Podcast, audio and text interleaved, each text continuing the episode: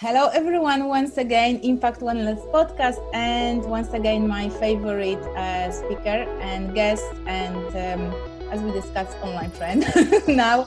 Um, hi, Brendan. Good to have you back.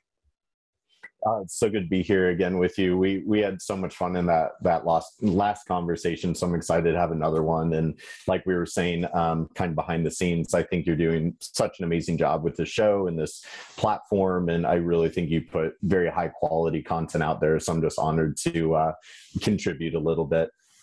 Fantastic. Thank you so much. And uh, vice versa to you. You're talking lots about molds. You're talking lots about brain. You're talking lots about gut brain connection.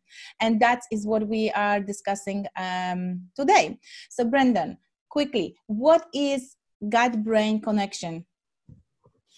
Well, it's a it's a huge subject because ultimately, obviously, as uh, holistic and functional practitioners, providers, whatever we like to call ourselves, um, we have more of a holistic lens. So we see how all the tissues, all the systems in the body are interconnected and communicating. And you know, as more and more science comes out, we're just seeing how deeply integrated all the systems are, and we're um, really kind of the science is poking a lot of holes in sort of the classic outdated conventional perspective that everything's separated right like cardiology is totally separate than immunology or endocrinology or psychiatry you know your um, IBD has nothing to do with your mental health. Your uh, insulin resistance has nothing to do with your cardiovascular health. And that just doesn't make sense scientifically or physio- physiologically so in the functional space we like to kind of talk about all these different axes like the hpa axis or the liver brain axis or in this case the gut brain axis. And so you know with the central nervous system with the brain and the spinal cord, but then we have the enteric nervous system down in the gut and this uh, very elaborate kind of garden of life, as I like to call it, that is the microbiome and these trillions and trillions of bacteria and fungi and viruses and parasites and uh, all of these specialized cells. And it's this whole network that produces so many signaling molecules that directly affect our brain and our central nervous system whether that's directly through the vagus nerve that i'm sure we'll get into or more humoral pathways and immune pathways through through the blood as things uh, get absorbed through the gut into the blood and migrate up into the brain so it's this whole axis of communication from the brain down to the gut from the gut to the brain and you really can't separate them that much anymore because they're so intertwined. And so it's being able to kind of unravel those complexities so that way we can actually kind of get to the root of why somebody might be struggling with their mental health kind of through that second brain down in the gut. It's so beautiful. Uh, and I really love Garden of Life. That is Thank beautiful. You. I never heard this before, but actually, that's what it is, right? Yeah. That's what it is. It's essentially Garden of Life. That's why we have to care for what we eat and uh, you know it's a food um, is the messenger right and uh, i think we have to remember what we're putting in our mouth and it's not just about calories in and out. And um, it's about the quality of the stuff we are eating. Uh, fantastic. Why this connection is important to our health? Well, you know that's that's why I, I kind of came up with the whole garden of life thing because I just was the the more I've studied the microbiome and really just everything about not just human health, but I think humans like we're so fallacious in our thinking. We're so sometimes um, kind of self-centered and, and, myopic and reductionistic with how we see ourselves and uh, sort of how the human species fits into the ecosystem of, of the planet and so this is where kind of looking at human health through the lens of uh, systems biology and understanding the role that humans play in the greater ecosystem right of of the earth or or just you know really the universe where do we fit in into the grand scheme of things? And so this is where with with medicine we have kind of found ourselves uh, we've like painted ourselves into a corner with germ theory really. And and of course with the infectious disease pandemic that's afoot right now i think it's very in our face of we've painted ourselves into a corner because we've had this very um, just incorrect ideology that you know germs cause disease and they're all bad and we need to sterilize the world and sterilize ourselves. And the more that we try to do that the sicker and sicker we become. And the more disconnected from nature and earth we get the sicker we become. And so it's kind of funny because you start pulling the thread of like where did humans as a species where did we come from? It's like we are from the earth. We are of the dirt. We are covered inside and out with trillions of microbes that you know now we have a term for in the microbiome and the microbiome and bacteriome and uh, virome so on and so forth but we're now starting to just kind of scratch the surface and understanding how these microbes quite literally give us life. There is no separation of human physiology and microbiology.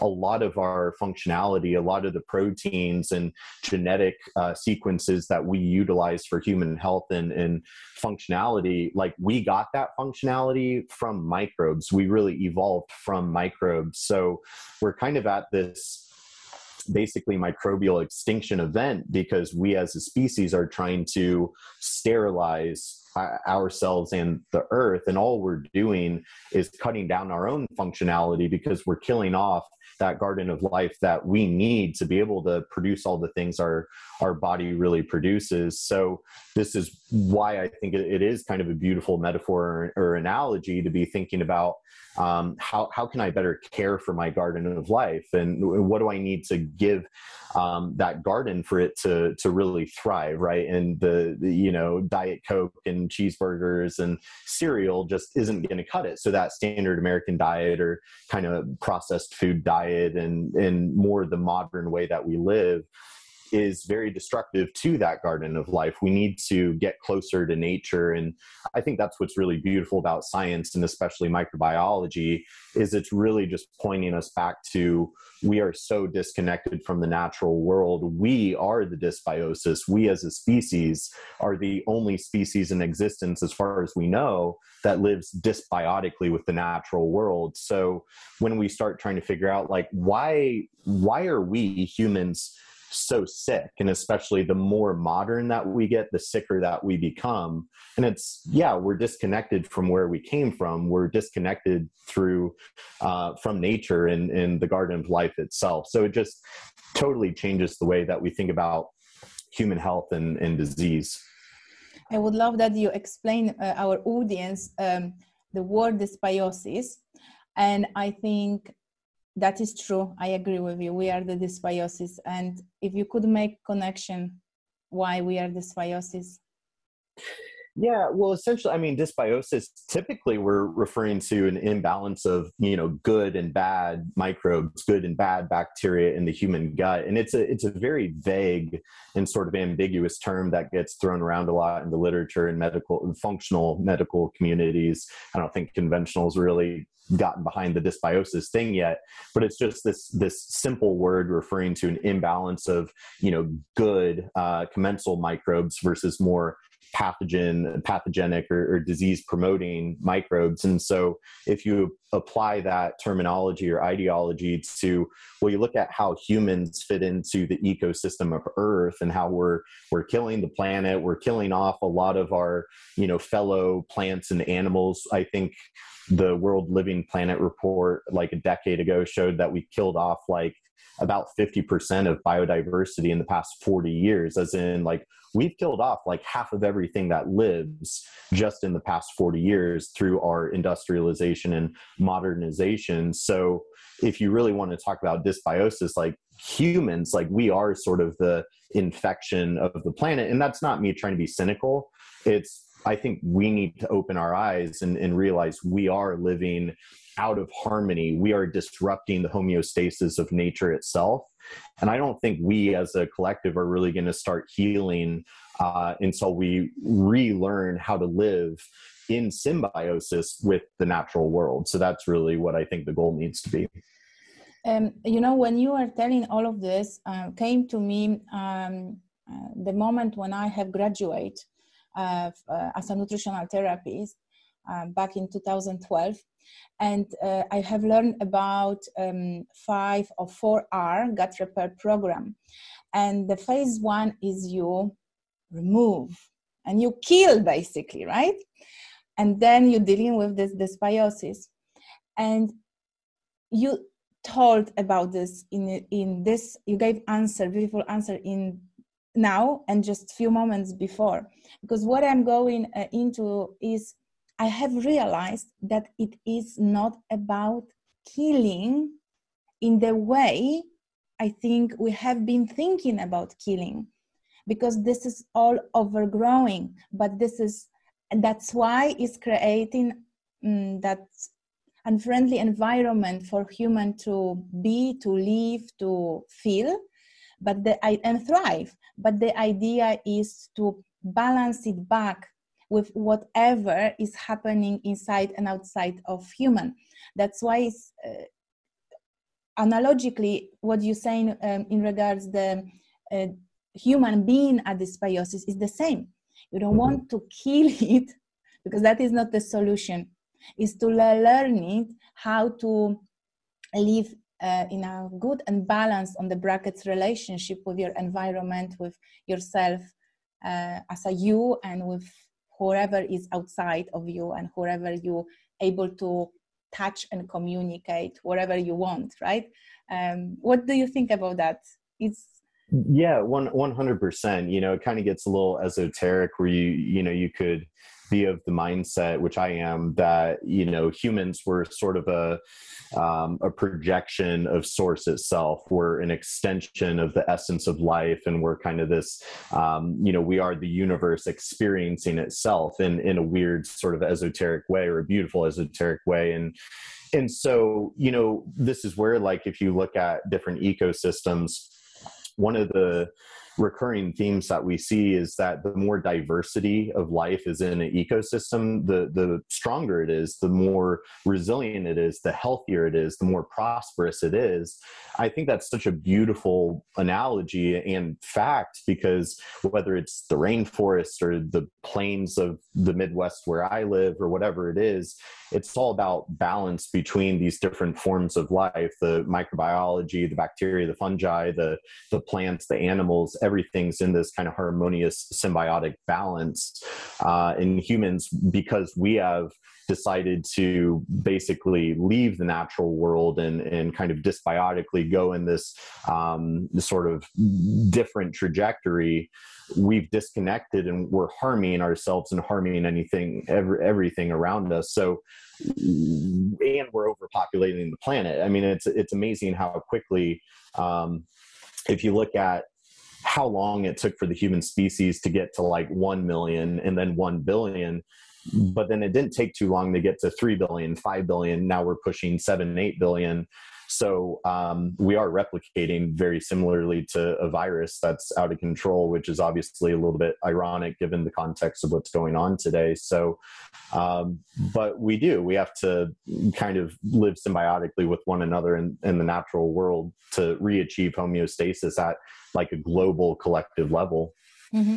I really would love um, when we're going to uh, talk about nutrition and lifestyle that uh, that supports a gut-brain connection. That we talk a little bit about the diversity of food that we mm-hmm. eating. We're supposed to eat because look, everyone is this diet, this diet. But if we're talking about garden of life, uh, um, if we don't decide to populate the gut just with one type of flower we are having buffet of flowers. And i think that is also a little bit twisted because we have one diet and everyone should follow follow keto follow uh, paleo follow uh, vegetarian follow vegan. And my question is do we don't need all of them if we're talking about garden of life? Just let's keep in this in mind because i'm very interested. What do you think uh, about this, Brendan. Okay, my question is we talk a lot about in functional medicine about triggers and mediators or what drive the conditions, what drive the pathology. Uh, and in that case, we talk about gut brain connection. What are those triggers that we should be aware of if there is something going on between that connection?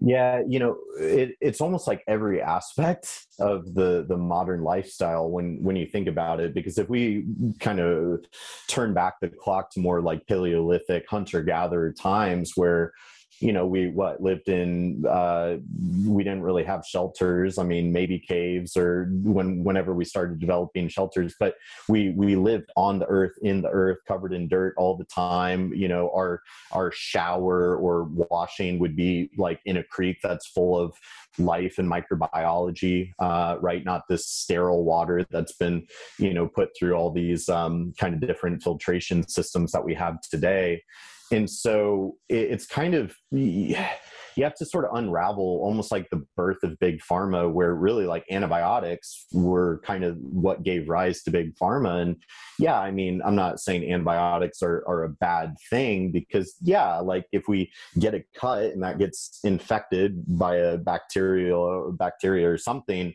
um, you know it, it can and, and will kill you. Like obviously germs can infect you and cause disease and kill you but they also give us the building blocks of life itself. So you think about a more primal lifestyle where we're just covered in dirt and microbes all the time we're eating you know food straight out of the earth without washing it or sanitizing or doing all the weird things that we do today so you compare you know the way that humans live now where literally um, you know, were you born via C-section or, or uh, vaginal delivery, right? And are you covered in your mother's microbiome from the, you know, her vaginal microbiome, or you know, if you're cut via C-section, like you lose out on a lot of those micro, microbiome benefits right there. You get hit up with multiple vaccines as soon as you're out of the womb, maybe pumped with antibiotics. That's like dropping nuclear bombs on your garden of life right from birth.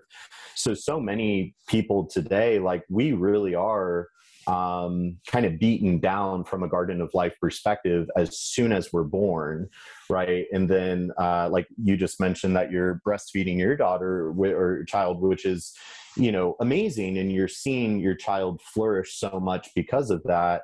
Whereas a lot of children, after going through this extinction event of the C section, of the antibiotics, of the vaccines, of the now they're drinking, you know, this nutritionally kind of void um, formula, right? And, and all these processed fillers and what we do to agriculture and our food system you know the glyphosate conversation is a huge aspect of it of there's billions of pounds of glyphosate in our environment all the time. It's we've contaminated the whole planet with glyphosate that I mean, it's basically like an antibiotic spray is kind of an easy way to think about it. It just kills uh, life period it kills bacteria it kills mic- microbes. And so we're just not giving our body, our cells, our tissues the exposure to the natural microbes, the healthy microbes that we need for functionality. And it does kind of lay waste to the garden, which gives the opportunity for the environment for those weeds to start popping up. So a lot of the, you know, disease promoting microbes, well, a lot of times, like we're giving them the opportunity to flare up, whether it's candida or clostridia or aspergillus or whatever it is. There are definitely microbes that are infectious and pathogenic, but you know, normally if you have a healthy garden, it keeps all that at bay. But we're so laying waste to the garden that, yeah, it does decrease our immunity and increase the susceptibility to those, you know, more kind of naughty microbes to flaring up. It's, um, it's just reminding me about um, leaky gut. Uh, I remember when I, again, started to practice and I would be doing um, the testing for leaky gut, right? And was always what occurred to me. Sometimes those people that I I would say they have leaky gut 100%, they didn't have, and those one that shouldn't have, they had. And then I started to think, you know what? Get a leaky gut is not is quite difficult. Our gut supposed to be very very strong it is not just oh yeah i'm eating this and suddenly i'm getting leaky gut right it's an exposure over exposure of different um, toxins different mechanisms different triggers and mediators over longer period of time plus probably genetic predispositions that are going to affect what is going on uh, inside the gut so it's kind of um, like I said, when you were talking about that, just remind me about leaky gut. It's not that uh, easy to mess with nature. So referring back to what you said, how what we have done and how much now um, awareness and effort we have to put back to really move those things back but what is very amazing and um, we know this nature has lots of power and can quickly heal and can quickly change so uh, i feel uh, brendan with this podcast we are also wanting to encourage everyone to uh, improve their environment. And um, and another thing is um, uh, you mentioned the c-sections and breast, breastfeeding. And to be honest until i got pregnant and i started to be interested in my own uh, story i was kind of like not thinking about this. And then when i started to do more research i was shocked because actually really the birth is now mostly by c-section at least in america and um, the same is with breastfeeding. And uh, i want to make little disclaimer here you know we have to make choice what we want to do with our body and not everyone can do vaginal delivery or um, breastfeed. And i'm really empower those women because i had question like that what i supposed to do to make their own decisions coming from their heart. They know what is best for them. But i believe that this is start as you said of destruction because from the beginning the environment is just fact yeah. you have to say right? Yeah yeah. Right. no it's so true. I mean this the it, that's what's weird about being alive as a human today is what we consider like the only way to live as a human this modern lifestyle that's only existed for like 50 to 100 years depending on what time frame you want to use versus the you know 200,000 years that the you know homo sapien has been around and its you know prehistoric ancestors like the homo erectus before that. I mean the the the bipedal hominid lineage goes back for hundreds of thousands of years again depending on the time frame. So we've lived symbiotically with nature for almost the entire time that humans have existed. It's only really been in the past hundred years that we've dramatically left that. And it's just like everything's artificial you know we don't breathe air that's full of all of the the scents and aromas and microbes and molecules of the natural world. We're breathing filtered air we're you know drinking filtered water. Food is processed and stripped of nutrients and microbes. It's just like everything about it is just so artificial. We we wonder why our, our health is failing, our tissues, our systems that you know our physiology really hasn't changed that much in the past you know 100 to 1000 years but our environment the environment that we live our lives in has dramatically changed i think that is also giving um, more idea about these um, allergies mm-hmm. lots of allergies, food sensitivity. Suddenly, gluten and wheat are a big problem, right? Or milk, which wasn't problem thousands of years ago, right? It's not only that we have genetic predisposition, that there is something happening in modification of environment that our systems just I believe is resisting. Um, Brendan, um, how brain and gut are connected? Yeah, so the enteric nervous system down in the, the gut gastrointestinal tract, it's directly connected to the central nervous system via the vagus nerve. That is such a popular topic these days. And we have the afferent, efferent branches, but essentially that serves as just this direct hardwired uh, line of communication from the gut to the brain. So if there's any you know bad juju going on in the gut dysbiosis or fungal overgrowth or uh, pro-inflammatory signals going on there is a basically an angry pro-inflammatory signal that goes straight up to the vagus nerve and that actually activates all these microglial cells in the central nervous system which regulate neuroinflammation and leaky brain and decrease neuroplasticity and neurogenesis. So essentially um, it sets the forest that is our brain on fire and it can't regenerate itself. It can't really quench itself very well if the if the fire grows too much. So anytime we have that bad stuff going on in the gut we have that pro-inflammatory signal just get directly conveyed.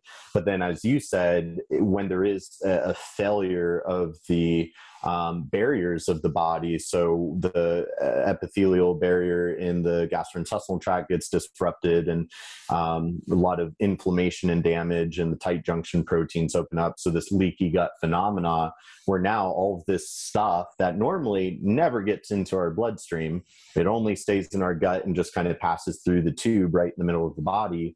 But now it's quite literally leaking and leaching and translocating into the bloodstream where it's circulating through your body and actually circulates up to um, the blood brain barrier. And the same the same phenomena happens with the blood brain barrier is uh, it gets leaky it gets it gets damaged and it, you can quite literally there's so much research um, behind this of leaky gut really is what sets the stage for a leaky brain. But you can just think of it as the floodgates are open so all these bad pro-inflammatory infectious uh, damaging molecules and microbes are able to so easily get into our bloodstream and, and get into our brain kind of driving this more chronic low grade inflammation. And so to kind of put it into almost like a medical context you know if you think about sepsis you know sepsis is is a really severe uh, basically leakage of bacteria and bacterial endo or exotoxins into the bloodstream that cause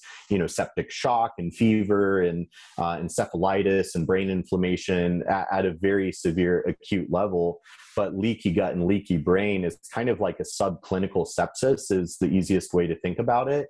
Um, so it's more it's lower grade and chronic. It's it's that type of condition that it sneaks up on you over time. And so we see this reflected in you know the chronic disease conditions of uh, alzheimer's disease is the sixth leading cause of death for americans. Suicide is number 10 diabetes is somewhere top five or so um, but all these chronic conditions are interconnected and, and related, and there's all these comorbid um, statistics that show how it's like, well, it's a lot of the same kind of root cause physiological dysfunctions at play, and a lot of it originates with this sort of leaky gut, leaky brain phenomena.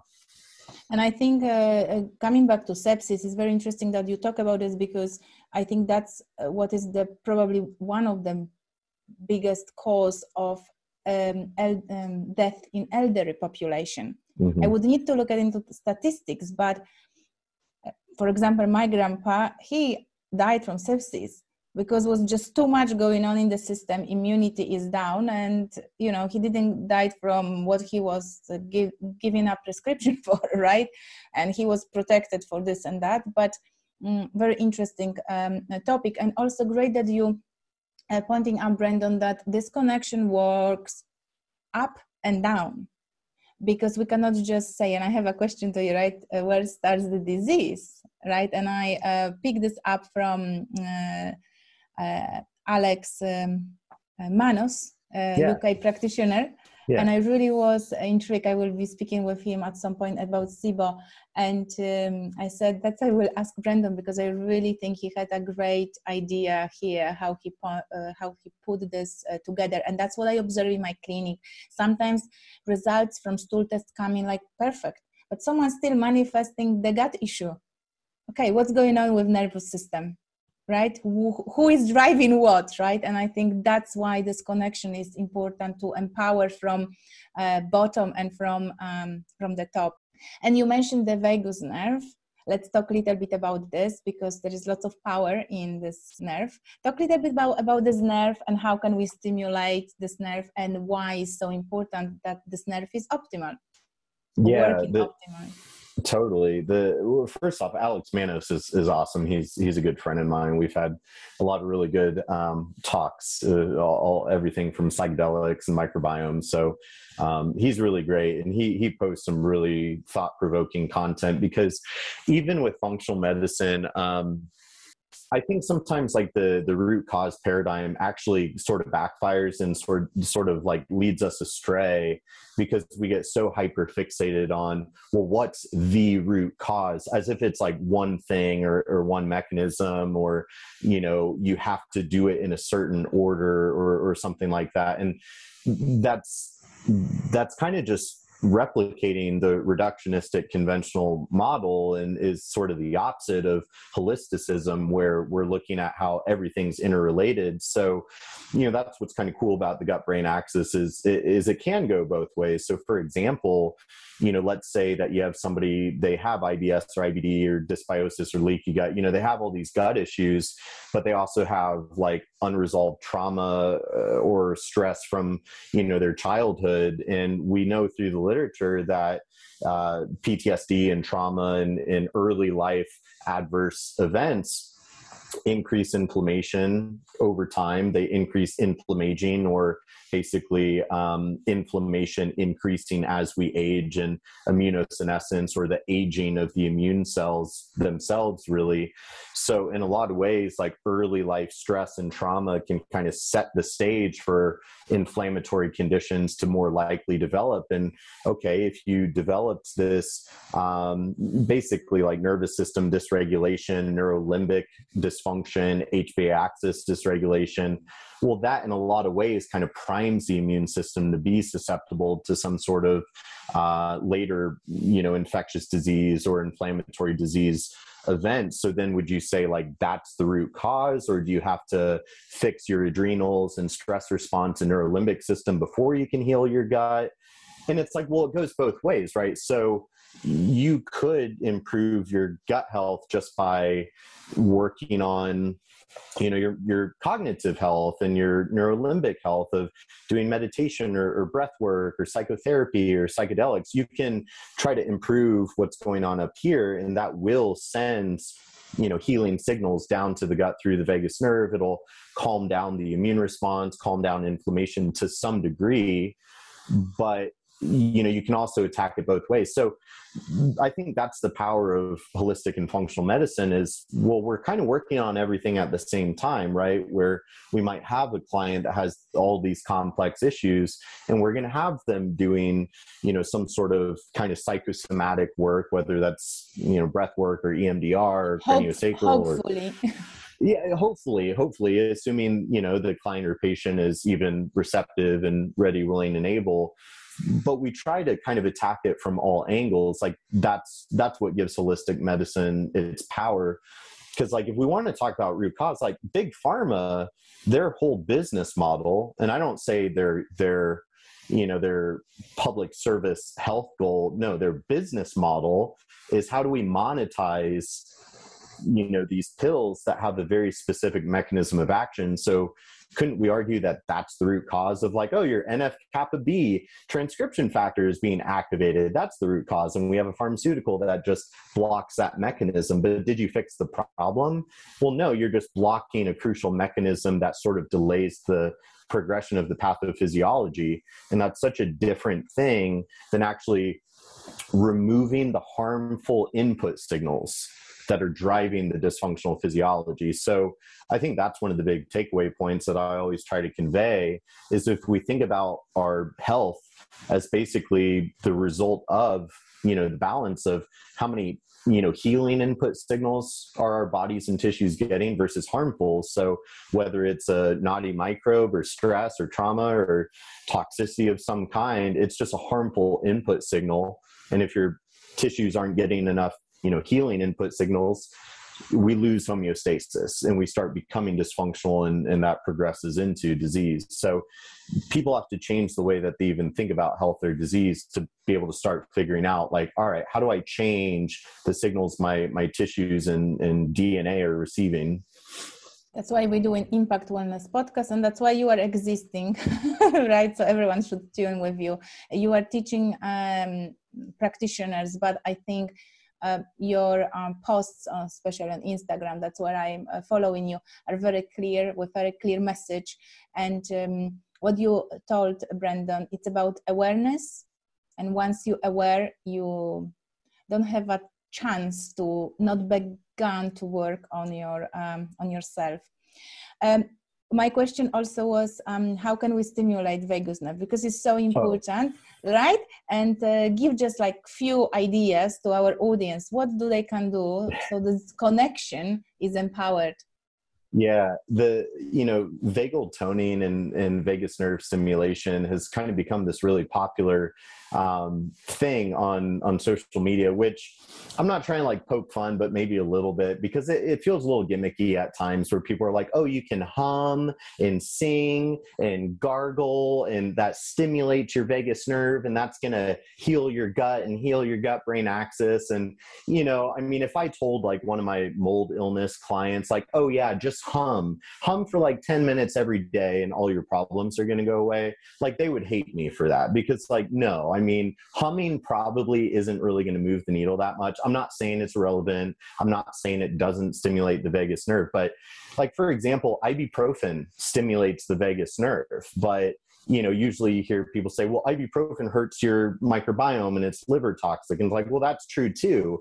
But this is where like I get tired of social media, functional medicine people that it's all this gimmicky, weak stuff that it's not that it's wrong. It's just so it's gimmicky. It's it's just not very helpful because you know vagus nerve stimulators, as in a, a device that gets implanted into your body with wiring and stuff. Vagus nerve stimulators were approved by the FDA in 2010 for treatment resistant depression. So, you know, yes, we know that if we electrically stimulate the vagus nerve with one of these devices, yeah, it can actually stimulate neurogenesis and neuroplasticity and decrease inflammation in the body and potentially be, well, not potentially, it is an approved uh, treatment for treatment resistant depression. So we know that vagus nerve stimulation has efficacy.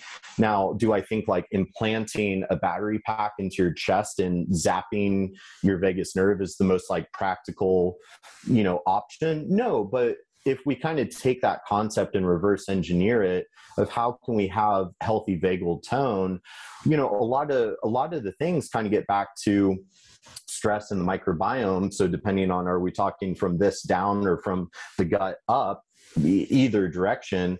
But for example, lipopolysaccharide, those bacterial endotoxins from gram negative bacteria in the gut, uh, those stimulate the vagus nerve in a bad way. It sends a pro inflammatory signal into the brain and stimulates neuroinflammation. Whereas short chain fatty acids, which are really the, the key molecules and mediators that allow the microbiome to have so many healing properties, like it's not so much the bacterial cells themselves that are helping your body heal it's what they're producing which is primarily those those short chain fatty acids which is why we need a, a, lot of diversity with the diet and we need plenty of fiber because it's we have to give the garden of life the bugs we have to give them the fuel that they need to produce those molecules those short chain fatty acids they stimulate the vagus nerve but they send an anti-inflammatory signal to the brain it quiets down microglial activation. It promotes uh, neurogenesis and basically the healing of the brain. So again, with the Garden of Life, it's like if you have a lot of dysbiosis and a lot of endotoxins, exotoxins, mycotoxins, all these pro-inflammatory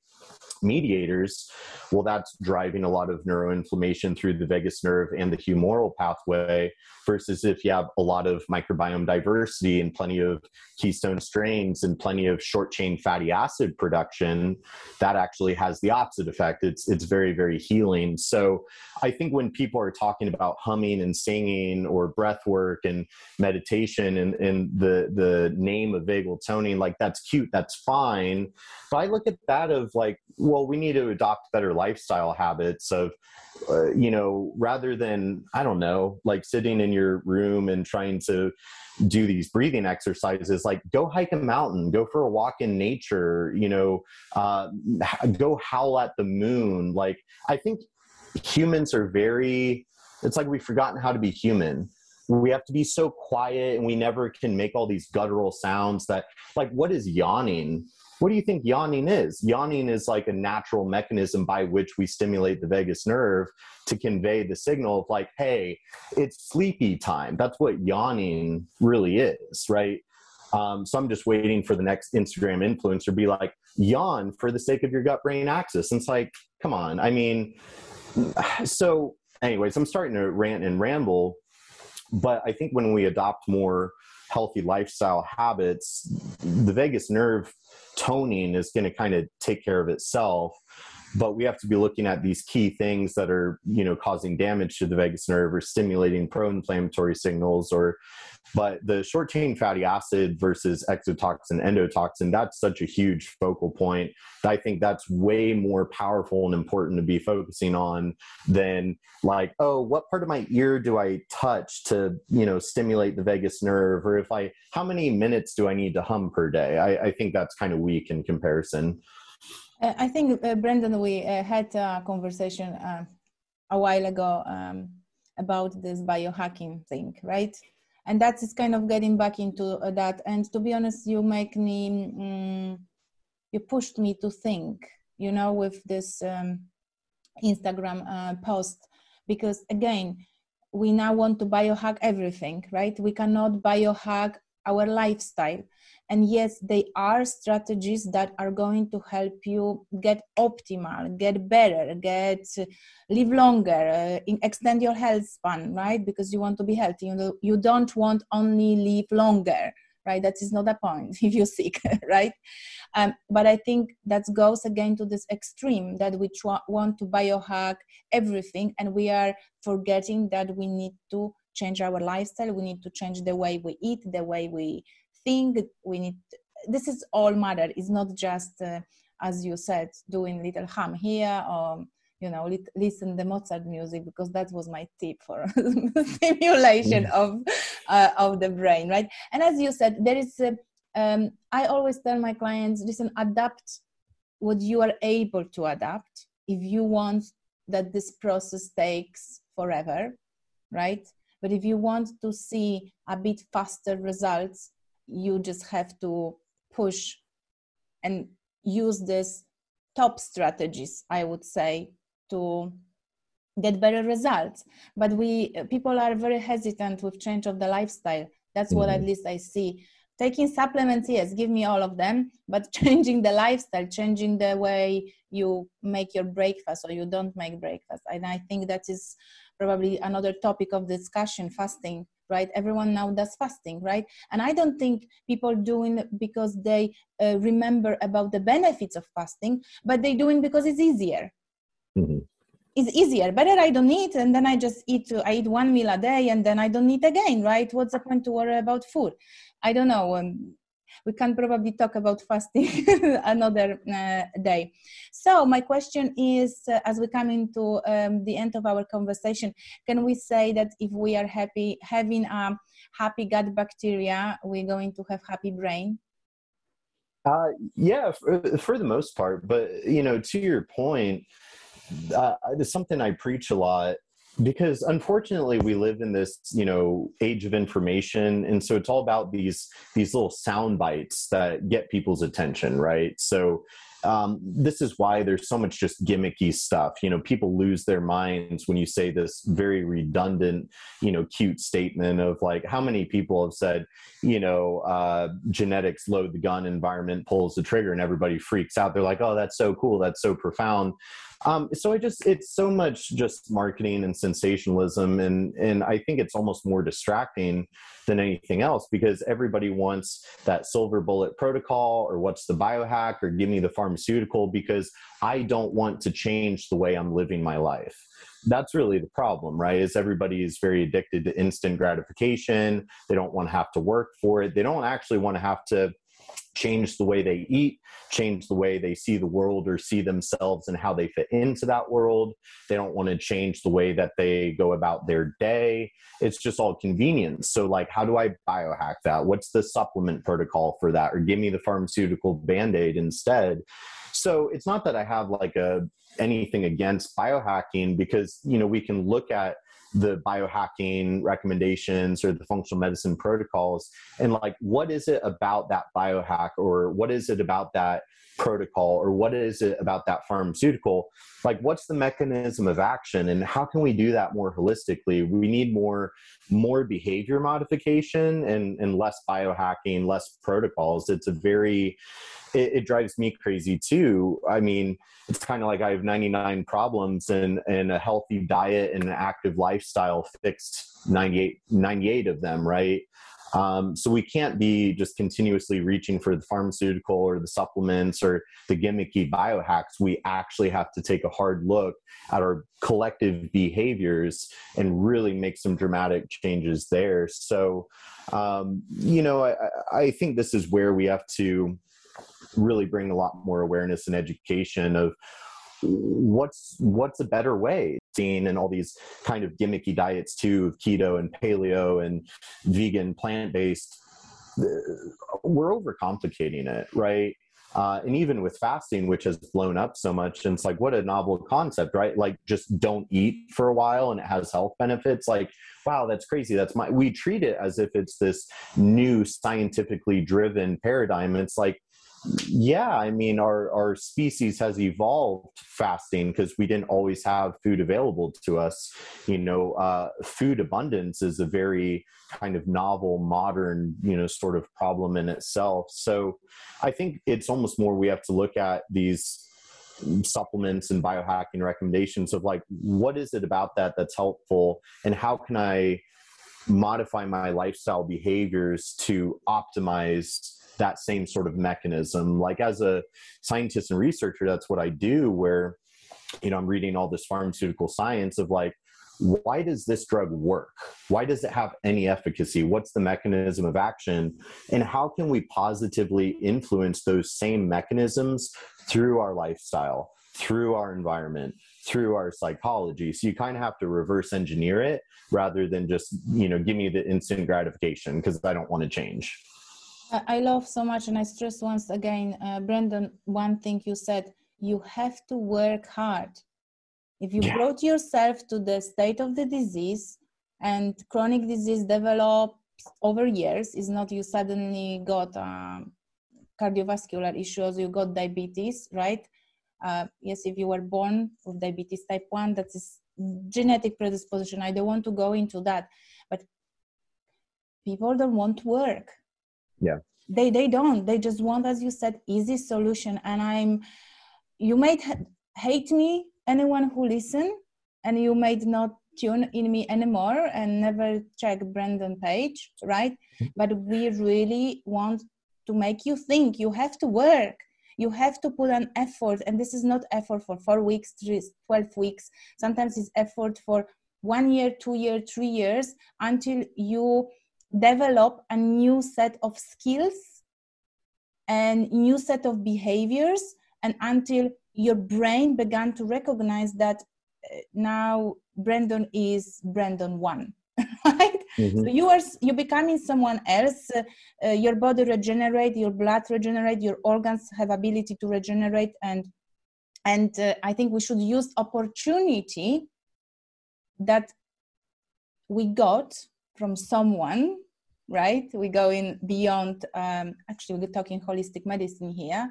uh, whatever you believe with but you have to take opportunity to get better and to heal. So you've got better future and better present moment and i really would love that you get empowered by this conversation and you really love us not hate us. Right brendan absolutely. that, that is so beautiful. So can we be happy if our gut microbiome is happier right yeah yeah i mean learning how to how to care for that garden of life which uh, is actually very very similar to caring for a real garden in your backyard right? A lot of the same uh, principles really apply and that's where all the processed food and medications and sedentary lifestyle and you know it, the the more that we get back to nature that fixes a lot of the problems which sounds maybe kind of ambiguous and really it's like no i mean spend more time in the natural environment touching the natural environment breathing it in being in contact with it eating food you know out of it or closer to it right? Like real food and diversity of the diet equals diversity of your microbiome itself. And you know to your point with behavior modification like it is a lot of work. And that's where for example i i don't something that drives me crazy about our industry i feel like functional medicine tends to do a lot of fear mongering based marketing. It's a lot of like fear tactics to make people aware of a certain problem, such as mold being one of my big areas of expertise. And it just causes a lot of neurosis and, and orthorexic behavior and I think sometimes functional medicine is better at creating problems than solving them. And so, for example, I, I, say this so that the audience has some relatability and they don't feel like we're, you know, on our uh, pedestals and virtue signaling about, well, you're too lazy to change your lifestyle or behaviors because I've been living in this apartment for three and a half years and I just found a bunch of nasty mold growing out from one of the the vent covers that's like right behind me and so i just had it remediated. It was an amateur remediation job which functional medicine people would freak out about of like oh no it wasn't done well enough. But here's the thing. I quite literally I, I mean the mold was really bad in the air system. So we're not talking a piece of the apartment. We're talking about the very airways of my apartment have been deeply compromised for what months years? I don't know. So my point being i've literally been breathing in uh, who knows how many mold spores and mycotoxins for months if not years. But you know what? I'm fine. I'm great. I'm not deathly ill over here because my body is very resilient.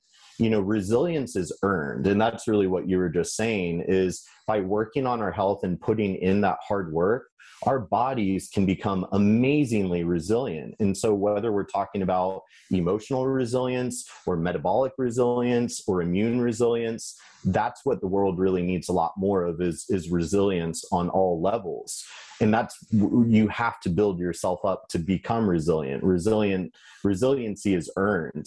And if all you do is unconsciously consume the mainstream lifestyle that is not just spoon fed to you, but forced down your throat through what's available, what's cheap, what's easy, what, what is being marketed to you, right?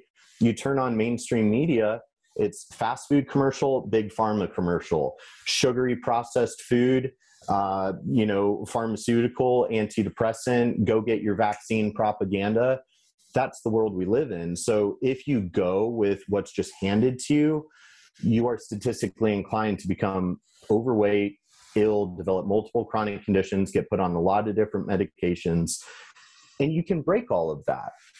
You know, it's not about buying the $10,000 biohacking gadget. It's not about doing $10,000 of function, experimental functional medicine testing.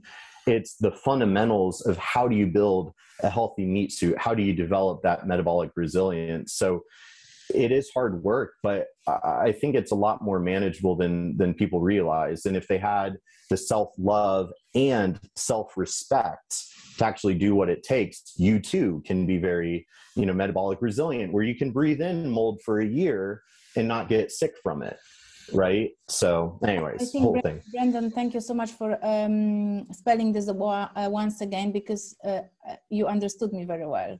What i meant uh, work hard right? Is not you have to you know kill yourself right? This is not what i meant but um, if you want certain results and changes visible you just have to put that effort right? Don't expect you know take a bunch of supplements or do bunch of tests and they get in a diet and this is going to be that's it. But also coming back to the mold uh, it's similar with um, mercury right when mercury bad stuff let's uh, remove it right? And then you know or you have and i had many clients has the mercury and i just say you know what? I'm not going to touch this. This probably moving this out could make you more harm at this stage right? So it's just that um, uh, you know I, I, think you explained perfectly. I don't need to dig uh, deeper into that Brendan, my last question is um, this disease thing. Everyone says disease, and that's Alex Manos. Uh, Alex, your in, uh, inspiration comes here. Uh, disease starts in the gut, or is just some disease starts out start outside of the gut? Is just gut becoming the manifestation and life uh, events and um, our environment trigger whatever is happening. Well, you know, Hippocrates, the, the, father of medicine, right? Death begins in the colon, death begins in the gut, uh, disease starts in the gut. He, you know, he he's really his ancient wisdom has really stood the test of time, and you know, he's often called the father of medicine, and yet you look at what modern medicine has become and it's so very different and been bastardized by the business model of big pharma. That's all it really is. It's an economic issue. It's a business model crisis at the end of the day. Um, and so yeah i mean when it comes to the foundation of our physiological health yeah i think gut health is really kind of ground zero. I mean certainly you know it's it's not the only thing and you know we don't want to focus on it in isolation or reductionistic viewing but um yeah it's kind of the the main like nothing else in your body is going to be working well if if the gut health isn't really on point. And so much of what we need to do for just overall health metabolic health uh, a lot of that helps heal the gut. And so it it could get really complicated of like well what strain of probiotic or what specific diet? And it's like no no no you've already missed the point if that's the question it's a lot of just the basic things. If we get back to moving our bodies more feeding it a diverse diet decreasing our stress load unplugging from the matrix yet you know it's it's a lot of just the the fundamental lifestyle habits you know without the hacks. But with that extra knowledge of the gut and the microbiome and how do we nourish that garden of life well then it, it takes care of us and it, and it feeds us for a lifetime. Beautiful. Thank you so much. Um, brandon how can we find you uh, the main platform is is Instagram. That's the Holistic Savage, which is my uh, username, and I don't think I'm ever going to change it. But that's where I just pump out a lot of free content. That's kind of the the main platform, and then everything else is connected to that. And uh, one point for all personal trainers, um, um, Brandon has background, right? Oh no, on military work, right? You were the soldier, right? Uh, well, I joined the Navy, uh, Navy for the Navy yes. SEAL program after high school, but um, my professional background is fitness and nutrition. Yes, and why I want uh, this because um, I know that you guys uh, want to learn more, and you are looking for um, more um, how to improve your clients and how to help them. And I think Brendan is a great person to join his courses to learn more and to dig deeper, uh, so you kind of understanding uh, clients and Brandon has this um, connection with fitness. So I really would love to empower you to uh, join, um, if not his courses, at least his Instagram. Brandon, thank you. thank you. so much. Thank you, everyone. And I hope you enjoyed this um, deep conversation. Um, Brandon, the last three empowering words. What do you want to say to our public? Oh gosh. Uh, well, I mean, I, I, really believe the the best, the greatest treatment is prevention, right? And the greatest most of all is teach people not to need it. So so many times people are seeking us out once they've already gotten very very sick. And it's like you know it's a lot easier to prevent than it is to try to reverse these things. So um, but as you mentioned earlier in the conversation the body is constantly regenerating itself. So if you give it the right input signals through your environment your psyche your lifestyle you really can have like a whole new body a whole new self you know in a certain amount of time. So um, you know, healing and self healing is really this innate capacity of the human body. We just have to learn how to harness that healing capacity, and it's through conversations like this. So I really, really appreciate the opportunity to talk to you. It's always a pleasure. Thank you so yeah. much once again, everyone. Thank you, Brendan, and um. See you soon. Thank you.